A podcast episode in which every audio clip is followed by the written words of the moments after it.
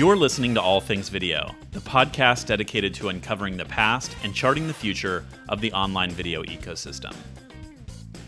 You're listening to All Things Video. I'm your host, James Creech, and today's guest is Jesse Shemen, co founder and CEO at Papercup.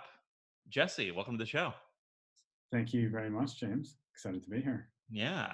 So I, I, thought we'd start off. You know, I looked at your background and I noticed that you studied finance and economics in undergrad at NYU. So you are originally an American, right? But then yeah. ended up making your way to London Business School for graduate for your graduate program. So why London? You know, why the UK? Yeah, that's a good question. So, well, yeah, it would have been interesting actually to ask listeners if by the end of this they still thought I was American or British because apparently I've already lost most of my accent. And I think the biggest insult that I got was from an interview when we were interviewing a candidate who claimed they thought I was British. Not that I have anything against the British. I'm thrilled to be here, but I, I, I felt like I was still more American than I actually. Anyway. What did the uh, Brits uh, say? Did they think that you're an American? Everyone, yeah, that's usually a no-brainer for yeah, anybody sure.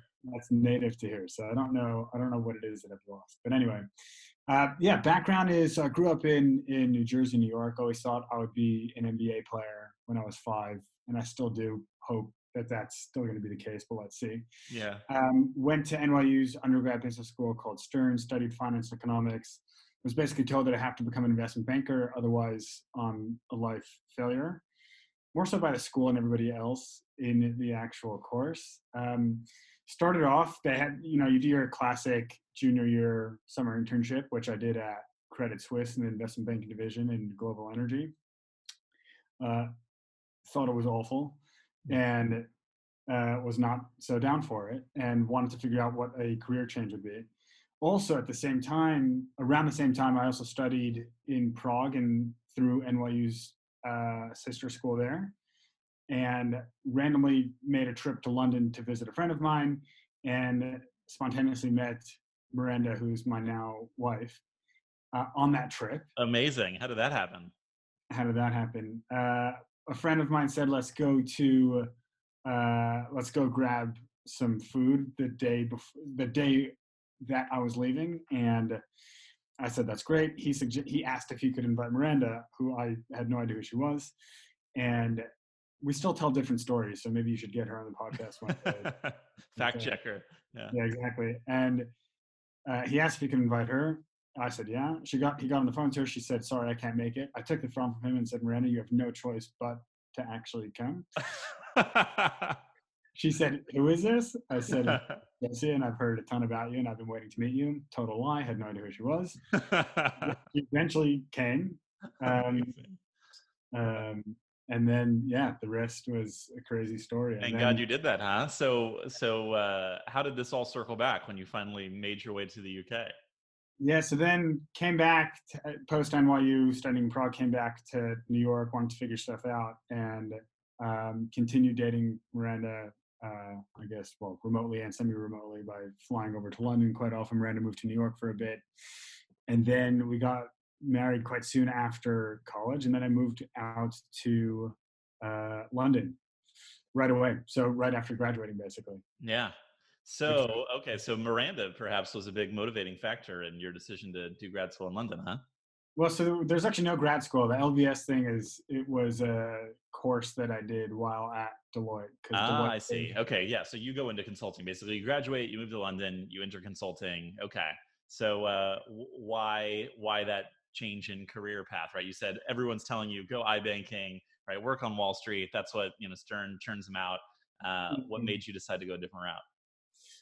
So, I, to to be honest, it was more like what sort of industry would be would be flexible enough such that I can try a range of things, and also uh, what would actually what could support a visa. So I, I actually tried applying to McKinsey, BCG, Bain, all the top consulting firms, and all of them rejected me, saying start off in New York and then internally transfer. Don't try and start off in London. Makes sense. Which which I didn't, which I wasn't thrilled with. And but the the big audit and consulting behemoths, namely Deloitte, PwC, and the like, were willing to actually sponsor visas, even if though it's from New York. So that's the main reason why. So consulting was mainly because I wanted the flexibility, as everybody does when they join as a consultant. I have no idea what they want to do with their career, which I didn't really. I know I want to build things, but didn't really know where, how, what. So I started off in consulting in Deloitte, uh, and Deloitte specifically because they were willing to sponsor basically a visa at the outset, despite being a fresh grad, and even though they, yeah, they they have what tens of thousands of applications, was lucky enough to get a spot. Amazing! Wow, good for you. And what types of projects were you working on for Deloitte?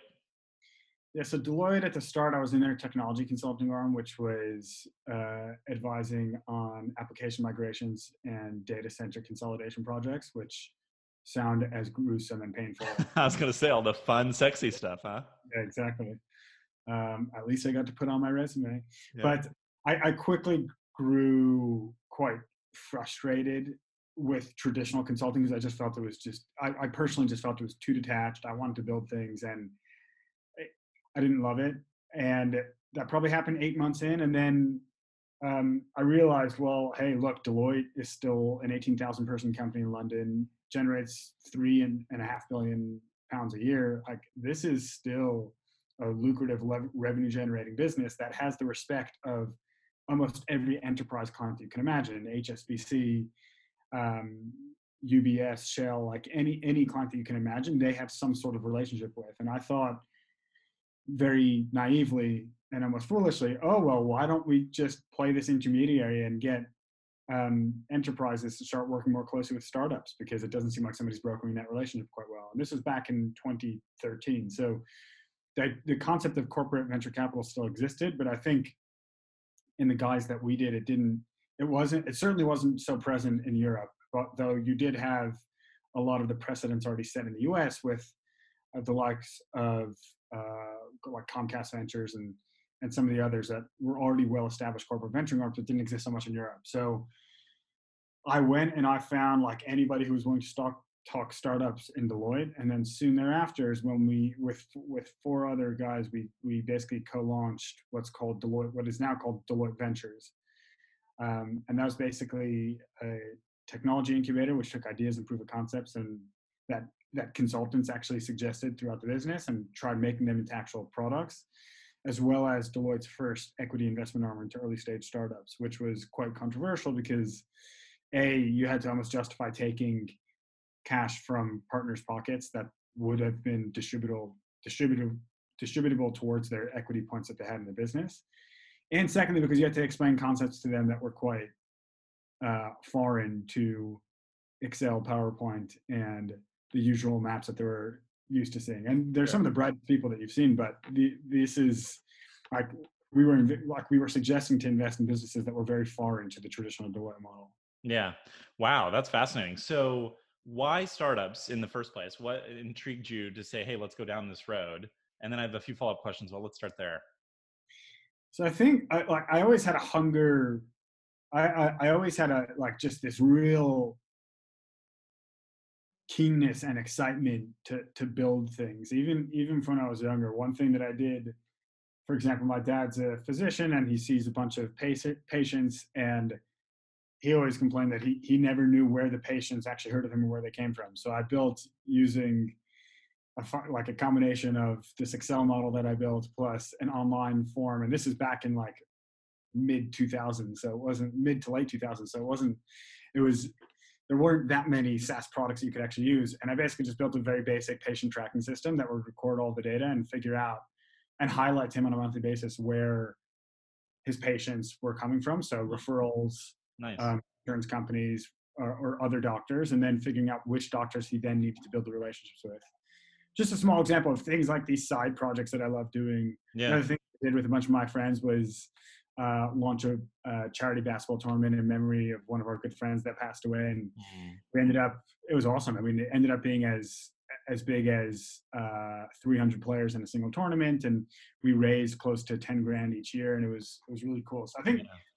Yeah, I always just had this. I get really excited and intensely passionate about the things that I do, and so building things is often a good outlet to actually allow that passion to manifest itself. So I think yeah. that's where the building nature came in and and that was probably also largely just watching my dad do it as somebody who moved from canada didn't have much to his name at all and, and just built his his own practice as a physician. Hmm. Um, and I, I assume that's a large part to where this came from. Yeah. Wow. So what what part of Canada is your dad from? From Toronto. Okay. So, Very cool. So, so you're half Canadian. Yes, I have a Canadian passport. That's actually how I first was able to get entry into the UK because I didn't because when McKinsey and BCG said uh, you're no one to us unless you're a native Brit, I said okay. Well, I know Canada has this uh, what felt like a random youth mobility scheme channel to actually get from Canada into the UK. I actually got that visa, hmm. uh, though it quickly expired. Fair enough. I don't know if we've ever talked about. There's like so many funny parallels between our stories, but my dad is from Halifax. So oh, really? Uh, yeah, yeah. So he uh, immigrated. Well, he, his dad was in the Canadian Navy, and so they moved around a lot as kids. And then um, when my grandfather retired from the Navy, he joined NATO and uh, worked mostly in the U.S. So my dad um, grew up kind of between Canada and the States and became a citizen in the 80s. Uh, but that's like that's first of all, I'm also half Canadian. I don't have the passport, but should probably get it one of these days. And wow. um, and kind of like you, I went to oh, I went to USC Film School, right? So we were on other opposite sides of the coast. But I went into this program that's designed to churn out people to work in Hollywood, right? Like go work on big blockbuster films and entertainment. And I quickly realized like, hey, that's not me. Like I just was not interested in the creative side or the technical aspects of filmmaking. I had grown up like making movies with my friends and just kind of horsing around like pre YouTube. Like I wish YouTube had existed when I was a kid because that probably would have changed my outlook on things. But I ended up, you know, deciding, uh, oh hey, well, I'm, you know, I switched into business and I'll probably just go into consulting and just thought I was going to work in corporate America. So I had accepted a job to do technology consulting in New York, like no coming out of school, but just fell into working at this startup like as an internship, part time job my senior year, right before graduation. And then right as I was getting ready to, to, to move and leave, they're like, hey, why don't you stick around? And that's like what set me on my startup journey. Wow. Yeah.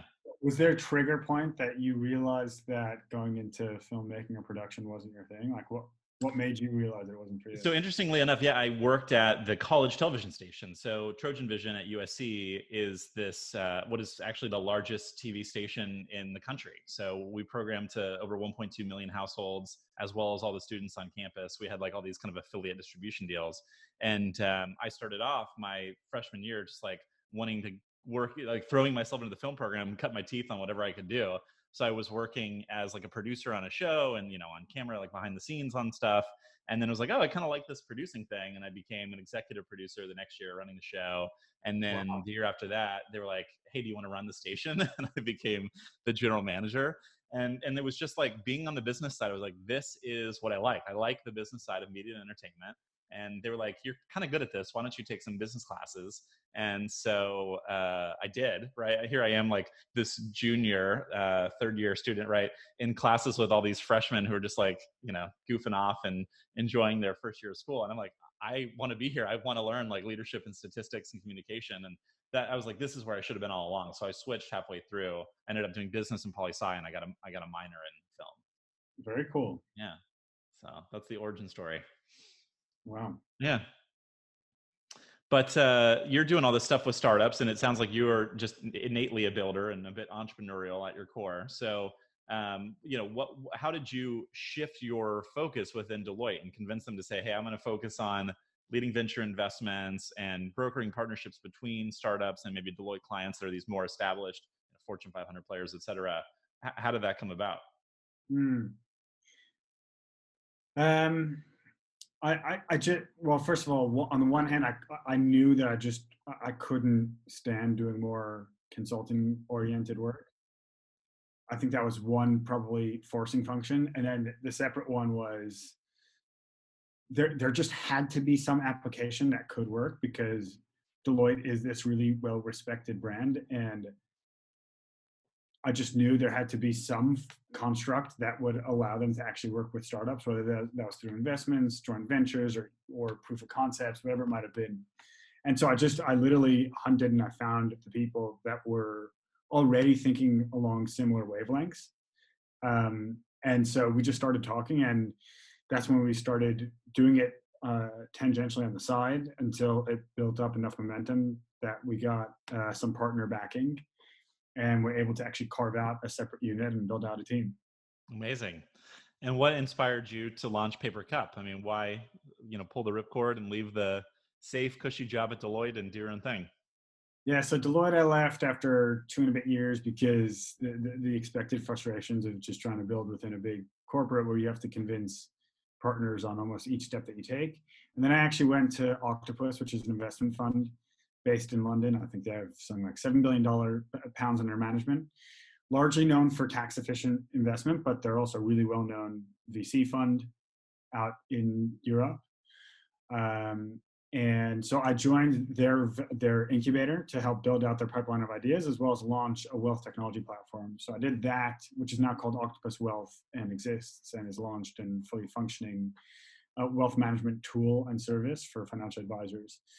But um, I then had a, again similar frustration. I guess that was actually more of a realization of if you're going to build within a corporate or within a business, then you just you will not get the same almost tenacity and commitment and excitement as you would if it's just built from the ground up with other people who are almost going to war with you and experiencing the day in day out like if you're walking into a multi-floor building that has you know the $800 ergonomic chairs your um, you know your your automated standing desk uh, like all the perks that you can imagine you just you're not in the sort of environment that's going to push people to like really care and try and build this out as what is required as part of a startup. And i just felt like i had to leave. And it got to the end of it where um, i just I, I, actually made the decision that i was going to leave and i just started working on random ideas so one that one idea that i was working on was basically a recruitment platform where i was naive again but i think you have to be naive in order to actually try something quite uh, ambitious. But basically, I had this idea where everybody says recruitment sucks, still hasn't been solved. What can you do to solve it? So I thought, what if you brought the reference process at to the beginning of the interview process, and you actually collected feedback from people that know the candidate in an anonymized way, but that give you a sense of whether or not they'd be a good fit. Sounded like a good idea on paper, so I started working on that. Uh, created my slide deck, which showed that it would be a billion dollar business. Did everything you can do. Yeah. Um, and I basically made the decision to leave Octopus. And in the last week, probably close to before, uh, sorry, when I made the decision and handed in my notice, three months notice, one of the directors there uh, actually suggested I look at Entrepreneur First, which is um, a deep tech technology accelerator that, or they call themselves talent investors, that basically puts together a bunch of uh, like really ambitious people in a room that are like-minded in the sense that they want to build something. It's largely dominated by um, Cambridge, Oxford, UCL PhDs and masters who are highly technical and incredibly brilliant. I clearly don't fall into that camp because just wasn't my background. Uh, and they are certainly far smarter than I am. And but I joined, at, but a small proportion of the people that would join would be more product and business oriented people, obviously, because you want to couple people together in that regard. Um, and so he suggests, he pushed me to apply to Entrepreneur First, which I did. So I reached out to the founders, uh, one of them, well, specifically Matt Clifford uh, and Alice as well, and then got accepted into EF. Asked Octopus if I went to the CEO of Octopus and said, do you mind cutting my notice period much shorter because this program is actually starting in a few weeks time uh, and I just went and I started at EF uh, at Entrepreneur First. And then just to quickly move on to the papercup side, um, so I start. I, I was first working on that recruitment idea at the outset, but a few the way that it works basically is they literally put 100 people in a room and just say go. And it's a it's a risky model because the likelihood of you finding somebody that you can actually build out a really long term relationship with and work well with, and also discover and land on an idea that's actually worth building is quite low. But I think you go through enough rotations and spontaneous introductions such that you'll hopefully find somebody that you have a strong hunch is a good fit for you. So about three weeks in is when I sat down with my now co-founder Jiameng and I said, "Hey Jiameng, like, like what do you want to do?" Because typically you ask somebody, is like, okay, what what is it that you want to do? What do you want to build? What do you think? What's what's your novelty? What can you bring to the table? Sure. For me, I was trying to push hard on this recruitment idea, and he's Yeah. like, I want to build a robust speaker adaptive speaker adaptive cross lingual speech system. I said, what the hell does that mean? I literally have no idea what you're talking about. I said, Uh-huh.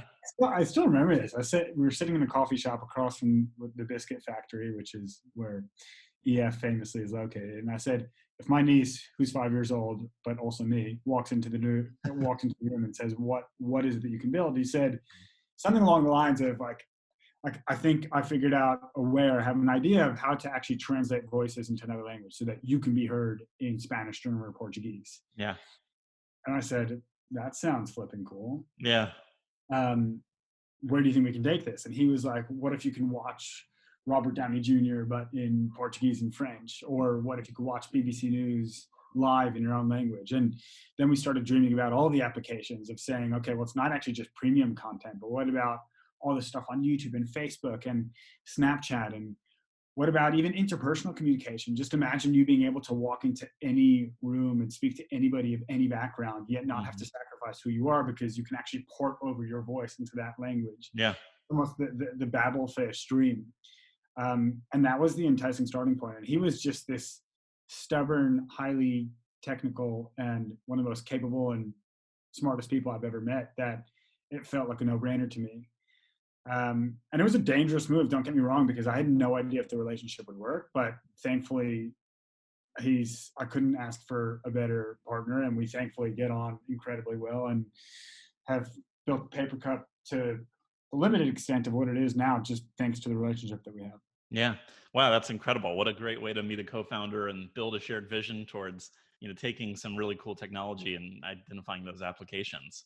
Um, yeah, had he done a lot of this research already? What was his background that enabled him to see the the future here?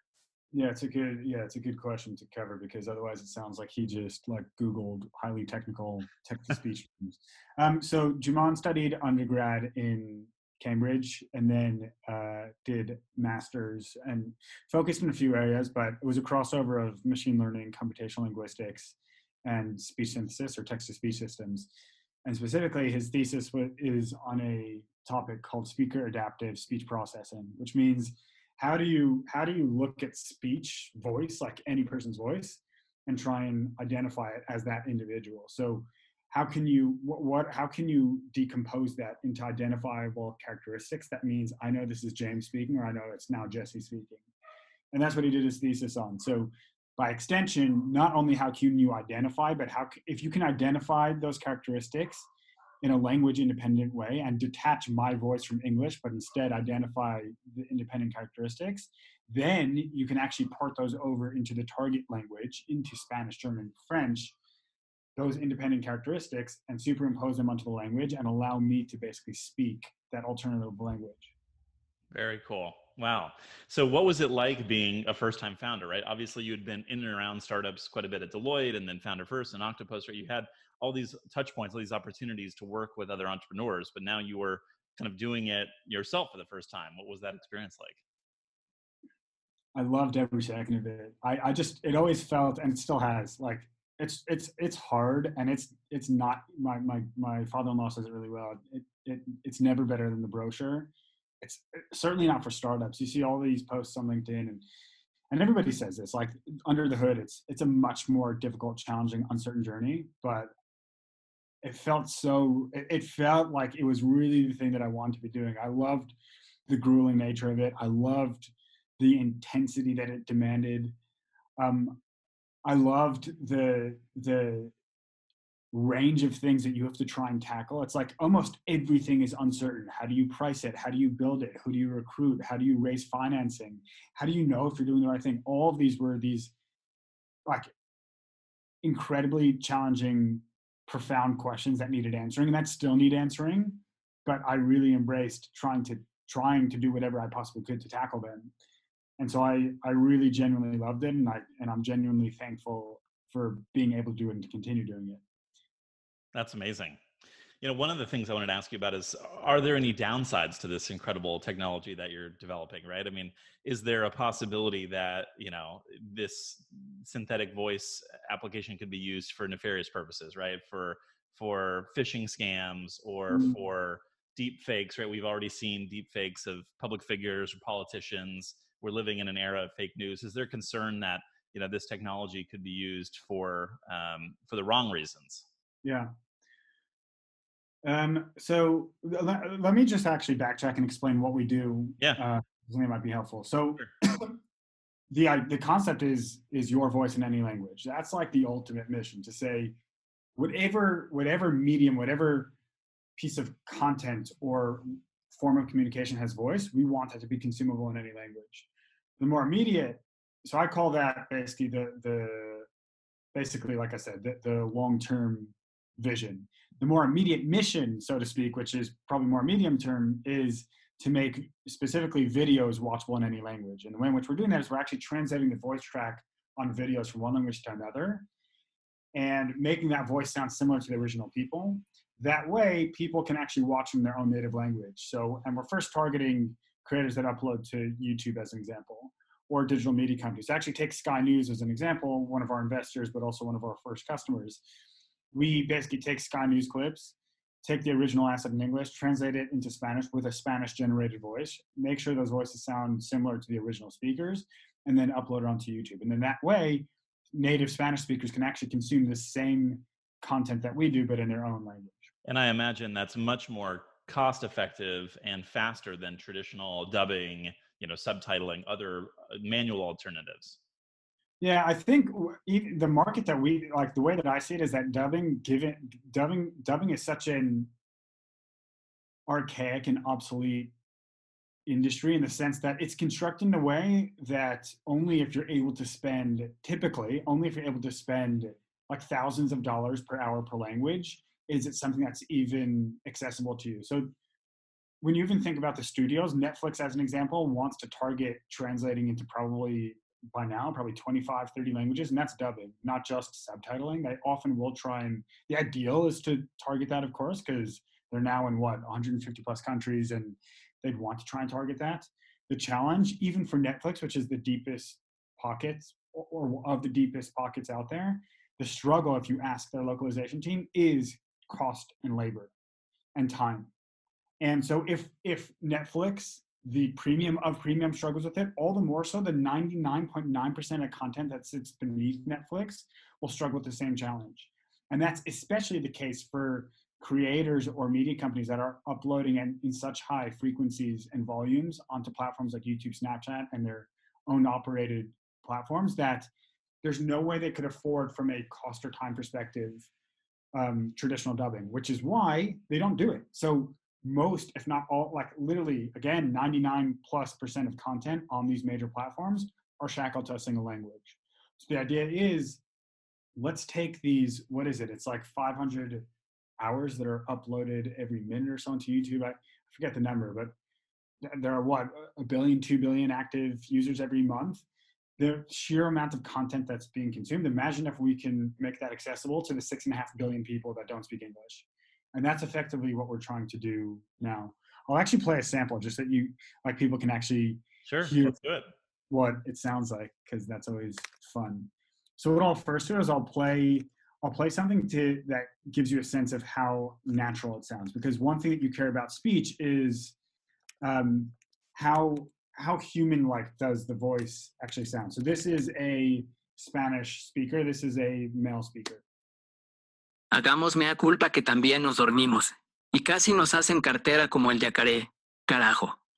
So that's purely generated. And the, the beauty of what we've created from a text to speech standpoint is that the voices that we've created are actually quite suitable for video. So it doesn't sound like an off the shelf Siri or Google Home voice, which are impressive in their own rights and they deserve all the credit. But we've created voices that are so fluid in their own right that they actually can be used for video. And they're when we ask people and we do crowdsourced evaluations, they're often indistinguishable from human speech. Wow. Have you uh, translated yourself into Spanish or German yet? No, I haven't done that, but it is it is one that we probably should do. Yeah.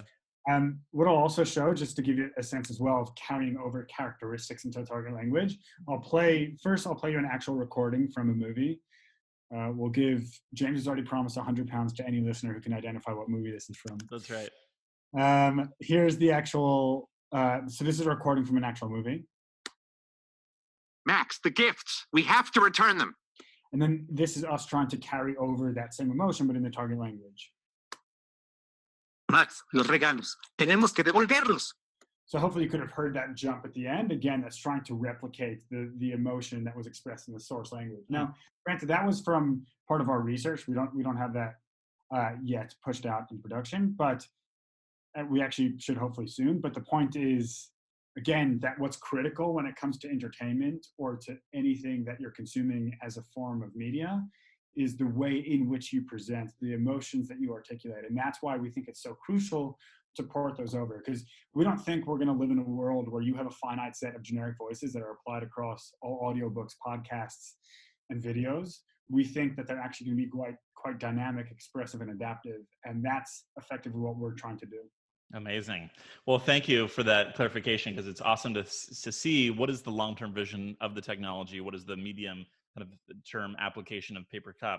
Uh, just to steer us back a little bit towards my original question, I'm curious, like, are you worried that you know now that we have such robust language technology, people can use this to you know imitate Boris Johnson's voice, right, in Spanish or something else? Right? Is there is there some concern that this is going to fall into the wrong hands? So I I think I think that has to be a concern. I think it's slightly less of a problem for us in the sense that we're trying to actually generate people's voices in languages they don't speak. So it should be quite clear that it's it's actually synthetic. Plus, we try and do a really good job of making it very clear on on videos that we generate and upload online that it was brought to you by Papercup and that it was it was created by a machine. Um, and then I think what you'll see over time is that you'll see mechanisms that are developed that are will help flag uh, things that are clearly generated. So some ideas that have floated around are that you can introduce some sound artifacts into the generated voice that are imperceptible to the human ear, but if you're using a detector, like a more sophisticated detector, you can actually pick up. So I think I think So like digital fingerprinting and like an audio watermark, essentially. Yeah. exactly that. So I think as as speech, as text to speech systems evolve, we'll see more of those audit mechanisms in place. Yeah. Smart. Do you speak other languages? Uh, I, I'm conversational in Hebrew. I used to say that I'm conversational in Spanish, but I don't think I deserve that credit anymore. yeah, me either. It's a shame. you? Us, uh, us Americans are so lazy when it comes to that. We got to work on it. yeah. Do you speak other languages? I studied Spanish in high school and college. Uh, have sadly not not maintained it, but um, I do I do love other languages. Right, I love to travel. Um, you know, try to learn little bits of vocabulary or key phrases. You know, in the in the native language when I go to a new place. But um, yeah, it's certainly a lot of room for improvement there. Yeah. Mm. What What do you think could be an interesting application of our technology? Everyone comes up sometimes with wild ideas. I'm curious, what what to you could be the most exciting or compelling? Sure. Well, it's funny. So I told you about my grandfather, who was a commander in the Canadian Navy, and then later went on to work for NATO. And what he did is he ran the translation, the localization service for NATO. Right? He was in charge of all the translators. You know, when they would have the big meetings to ensure that people could communicate. And so obviously that's a that's a natural um, opportunity. You know, the applications for media and entertainment are are I think pretty obvious. Um, you know, I guess it'd be really cool to see the technology used in places where you know it's really needed, and it would solve um, a crisis.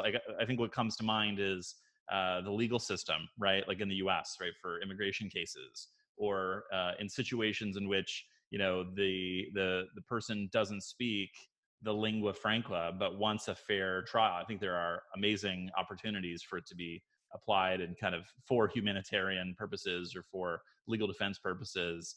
Um, there's probably some really cool approaches to leverage it for. Yeah, I think so.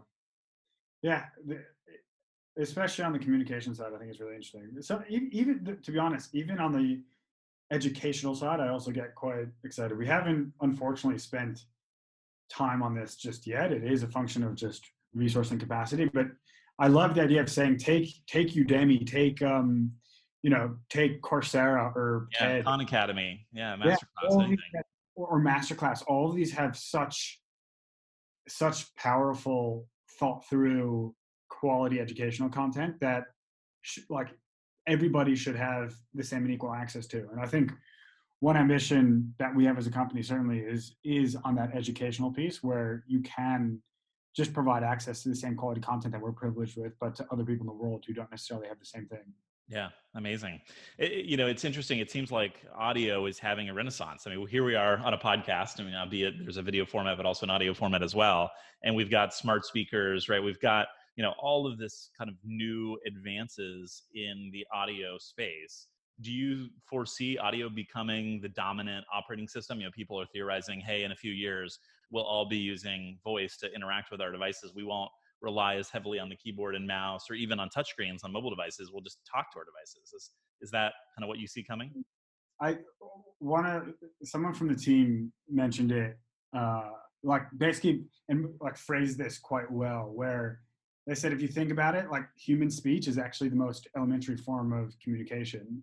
Even with my, even with our baby daughter who's now 15 months old, who you hopefully heard scream, like the richness in spoken word is incomparable to written text.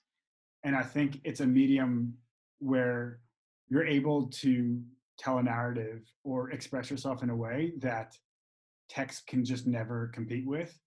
And that's why I think that's why I think it's so engaging. Like it, it shocks me that Bill Simmons or any major podcaster, Joe Rogan, can speak for an hour 45 or two hours, yet they have engagement scores that are through the roof and the retention throughout the entire podcast is still super impressive. And I think it's because it's just so engaging when when when you speak with somebody who can engage in debate and just speak with a real sense of knowledge in a certain domain or with a real sense of interest or passion i yeah i, I think it can it can really do wonders in terms of how receptive an audience will actually be to it which is why i think we are seeing like you said a renaissance in audio because it's voice based Yeah. And hopefully, too, the types of technology that you're developing can preserve other languages or preserve a sense of culture around language, right? Language is often uh, one of the most important elements of, of you know, uh, underpinning a culture and, and kind of establishing that tie to history or the tie to the past, right? So, as an example, we have two incredibly, uh, you know, talented team members here at Paladin. Um, one of which is Dutch and the other is Swedish, and they both you know came to the us they uh, have visas and work with us here but uh, you know both grew up speaking different languages in addition to english right they speak english better than most americans right? The, the command that people in the nordics or the netherlands have of the english language is incredible right? And that's the case in many parts of europe uh, which is you know kind of this artifact of uh, yeah a little bit of british imperialism and american colonialism and you know th- these these uh, these historical circumstances which have uh, the nature of doing global trade and and, a, and a, having a, a world economy has has brought to the forefront certain languages, right? You think of English, Mandarin, um, Spanish, you know, maybe Arabic, and and so these dominant languages have emerged due to the strength of these you know, geopolitical powers. And uh, it's interesting to see how other languages might decline over time, right? For for a period of time, French was the default language for politics and now that's you know in large part shifted to english um, so hopefully this technology can help preserve uh, language or, or let people still learn their native language in addition to you know many are probably still learning um, one of these more popular languages as a way to consume mass entertainment today but that might not be necessary in the future Mm. Yeah, I, I- would hope that that's that that's an implication of, or, or at least a second order effect of our technology. Because you're right, there is this. I don't want to call it.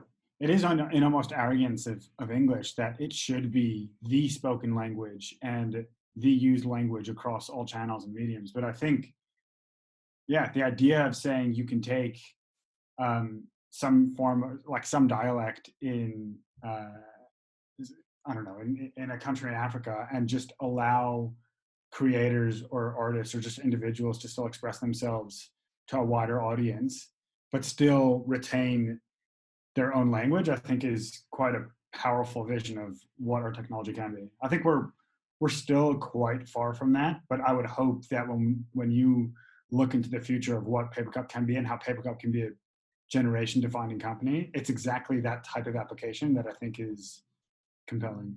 Awesome. What's coming next? If you had to make three predictions for the future of media and entertainment, what would they be?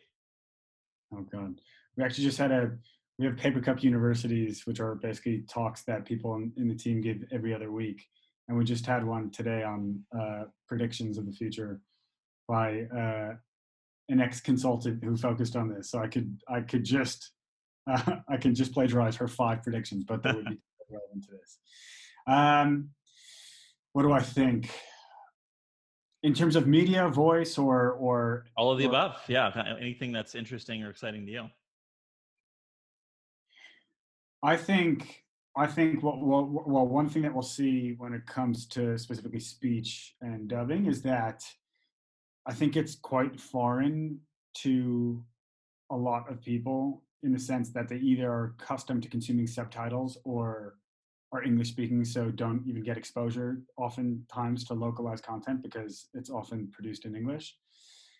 So what I so one thing that I do anticipate is that it'll be far more it'll be almost standard behavior and far more acceptable for a video to be watched according to whatever you actually want without you defaulting to whatever the country standard is. So this concept that the French really like dubs, but in the Nordics it might be different, I think will be abstracted away and instead it'll just come down to personal preference. So if you happen to like the dubbed version, then that's what you're going to watch. And I think all the platforms and all producers will have to basically offer optionality. I think that's one. And uh, what's interesting is that Netflix has also really tested this hypothesis because they've taken a lot of their foreign productions, like Dark, which I think is in German, Money Heist, which is an uh, originally Spanish production. They've basically A/B tested the subtitled and dubbed version in English in the U.S. Mm. And very surprisingly, they've seen that I think the number was over 60% of people, or sorry, it was actually, I think over 70% of people were far more likely to complete the series and watch more content on Netflix had they defaulted to the dubbed version, hmm. which is very counterintuitive because if you ask, if you ask somebody in the US, like, do they like dubbed content? Usually the immediate instinctive answer is no, like, I can't stand it. It's so jarring. It's so odd. Yeah. And I think that's really being tested now. And I think if we're seeing that in English speaking markets, so too we'll see that elsewhere. And I think that the, the trend will just compound such that we'll live in a place that all content will be consumable in any language and whether that be through subtitles or voice. Very cool. And what does the future hold for Papercup? What does it hold for Papercup? Um, we've done a lot today. I mean, the team's the team's honestly incredible. I like it. Really, really is an inspiring team to work with. Incredibly bright, really just talented, uh, really invested in what we're doing, and have already done a ton. Like we've we've now we're now in we can now translate into Spanish, uh, German, and English. We're about to launch Italian, Portuguese, and French. Um, so we've added a bunch of languages. We've gotten papers accepted into the biggest speech conferences um, in the world. We filed a bunch of patents where we've created the first work workflow translation tool for videos in the market that our product team launched. And we're also starting to see the results. I mean, even the past few months, we were hitting around 10, 15 million views across all the translated content, which might sound like a small number, but the idea that 10, 15 million people at the stage we're at right now watched video content they otherwise would have never seen is I don't know, gives us, I think, gives us the energy to say, why can't it be 10, 100, 1,000, 10,000, 100,000 times that figure? Yeah. Especially when you duplicate across different content verticals and languages. So, yeah, uh, we already have done a lot, but to your point, a hell of a lot to do. So, what's next is more languages, more expressive and emotional voices, more forms of content that we can actually tackle. So, I still think we have a lot to prove and a lot to do, but uh, feels like we're in a really good place and on a good trajectory. That's remarkable. Well, definitely excited to to follow the continued success and stay tuned for uh, you know the future applications and even the new languages coming aboard. That's awesome. Yeah, absolutely. Jesse, one of my favorite questions to ask everyone who comes on the show is, uh, you know, if if you were starting a new business in the media and entertainment space today, what would you do? And the thought behind the question is, you know, as an entrepreneur, there's often a part of your brain that you just you can't turn it off, right? You're constantly thinking about that next business idea. Maybe it's returning to the recruitment platform, maybe it's something totally different. But mm-hmm. any any white space out there that kind of jumps to mind? Specifically in media and entertainment? I mean, it could be anything, but you know, if there's anything that broadly touches on media and entertainment, that's great. And if it's something totally off the wall different, that's fine too. Mm. So yeah, specifically for media and entertainment, I mean, I think we're seeing a lot. Um, we're seeing a lot in what I think Li Jin coined as the passion economy, where you're seeing creators that are able to monetize their content in ways which doesn't just depend on the outsized audience of YouTube. As in, if you just upload on the likes of YouTube and Facebook and rely on programmatic advertising, you have to generate millions upon millions of views in order to monetize. Whereas now we're seeing a lot of tool sets which are being created, which allow like any form of a creator to actually monetize their content without needing to reach those numbers. So the, the most obvious example being Patreon, which now I think they just announced recently they are on track to distribute around a billion a year. They have 200,000 creators, and I I think that this is just the start of what we'll see. So I think there's a lot of tool sets that you can build. One area that we're really interested in is basically distribution of content. So how do you help creators with translated content because it's actually unclear.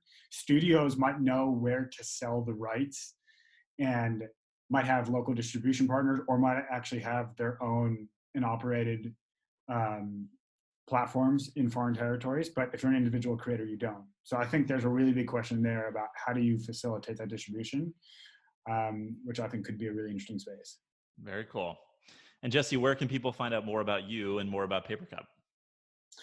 Um, I don't think there's that many more interesting things about me other than than basketball fascination, which I'm happy to do an 18 hour podcast on. Oh yeah. Uh, but, tell, tell, me about your fascination with basketball. My fiance and I just uh, finished watching The Last Dance, which oh, is really? yeah simultaneously the most inspiring and perhaps the most like disheartening thing you can ever watch, especially during quarantine, because like Michael Jordan and the you know the '90s Bulls achieving greatness, it just like pumps you up, but at the same time you're like, eh, and I'm stuck inside. I, yeah, I do hear that. What's the fascination? I don't know. It's it's, it's a game that requires you, you you need to really understand where like how your teammates are thinking and approach the game themselves because once you see the disconnect between two players it's become so fragmented that you have to rely on a one-to-one game. So i just love the concept of trying to actually constantly balance out the, the strength and the approach that your teammates taking and figure out the right way of doing it. Um, and I love seeing that sort of chemistry in the NBA when you you you you see when there are two players that just gel and that just know how to interact and play with one another and use the court and use the rest of the team and the players in the ball to their advantage to actually score and be proficient. That's the fascination. But if people want to find out more, uh, yeah, LinkedIn, reach out to me at jesse at papercup.com. Uh, we have a website, papercup.com, and hopefully that should give you a sense of what we do and how we do it. Well, Jesse, thanks again, buddy. This was super fun. Uh, always great to chat with you, and uh, appreciate you coming on the show. Sounds good. Thanks a lot, James. Good to be here. Thanks for tuning in. I'm James Creech, and this has been another edition of All Things Video. If you like what you hear, we hope you'll share and subscribe for new episodes. See you next time.